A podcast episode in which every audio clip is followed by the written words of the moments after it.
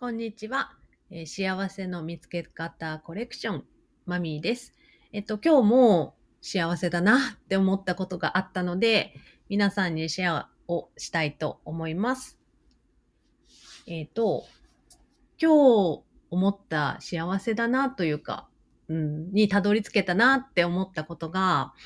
自分がやりたいなって思ったことって、人に話すのってすごく大切だなって思いました。っていうかね、すごいもう、そんなの当たり前じゃんみたいな感じなんですけど、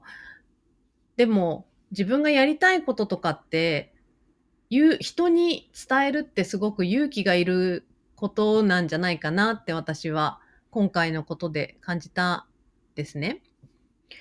私すごい、あの、いろいろやりたいことがあるんですけど、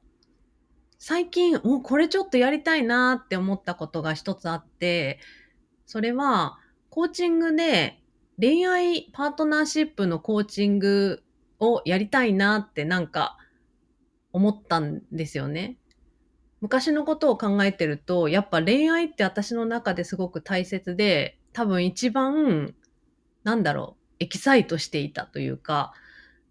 うんと、一番重要だったから、恋愛のことって今でもやっぱり好きだなっていう出来事があって、で、あ、コーチングで何が一番やりたいかなって思ったら、パートナーシップのことかなって思ったんです。で、これは誰かに伝えないとと思って、まあ、誰かの意見を聞きたかったんですよね。で、最初は、最初ってか、まあ、一番最初のステップで、女性でみんなが集まってる、ちょっとなんか気が、こう、気、気取らない？自分が見せれる女性のチームにそれを話したんですよね。そしたら、あ、いいじゃん、やってみなよ、みたいな感じで、好印象だったので、なんかみんなすごい応援してくれる感じだったので、あ、やっぱりやりたいなーって思って。で、2回目に、2回目ってか、もう一つの場所で、あ、これはちょっと相談してみたいなって思ったところがあったので、そこでも伝えようかなって思ったんですけど、この二つ目の場所っていうのが、まあ、ビジネスをしている、そのビジネスを教えてくれる、教える？うん、まあ、ビジネスの、この、まあ、企業塾みたいなやつに私は入ってるんですけど、企業塾って言っても、そんなにこの一般的な企業塾ではないんですけど、まあでもビジネスを教えてくれるようなところで、そこにコンサル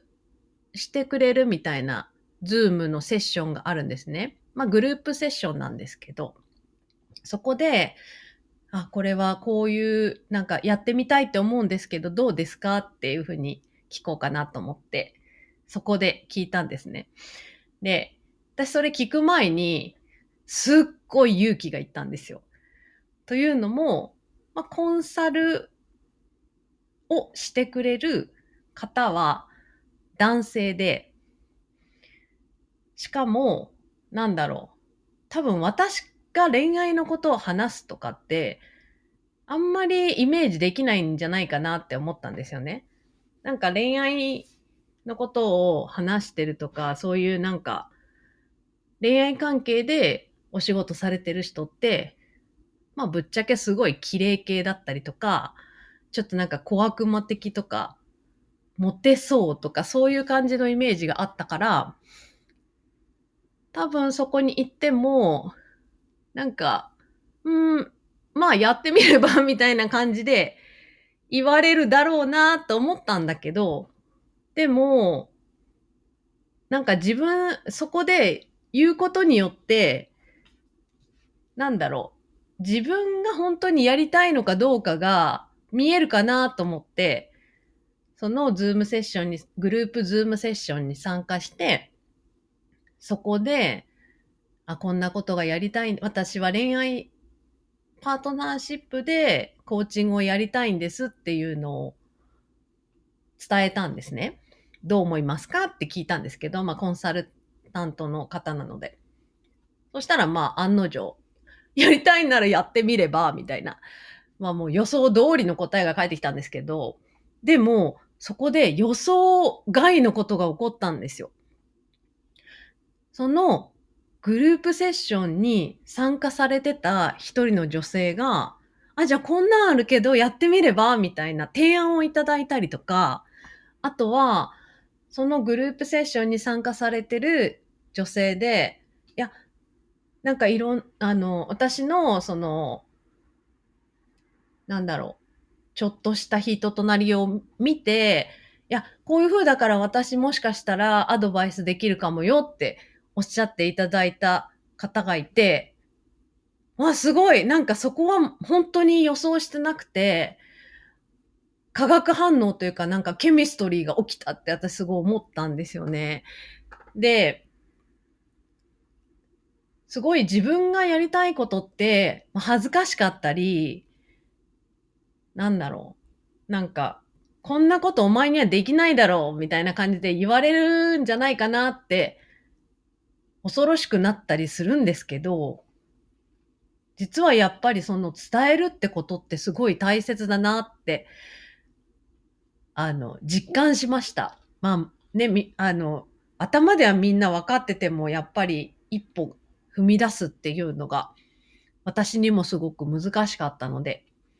まあ、今回はそのケミストリーが起きたおかげで、まあ、みんなの力を借りて、私は自分がやりたいことに向かって前に、今はまだ一歩も進んでないかもしれないけど、なんだろう。行く道が見えたって感じで幸せをまた見つけれました。聞いていただいてありがとうございます。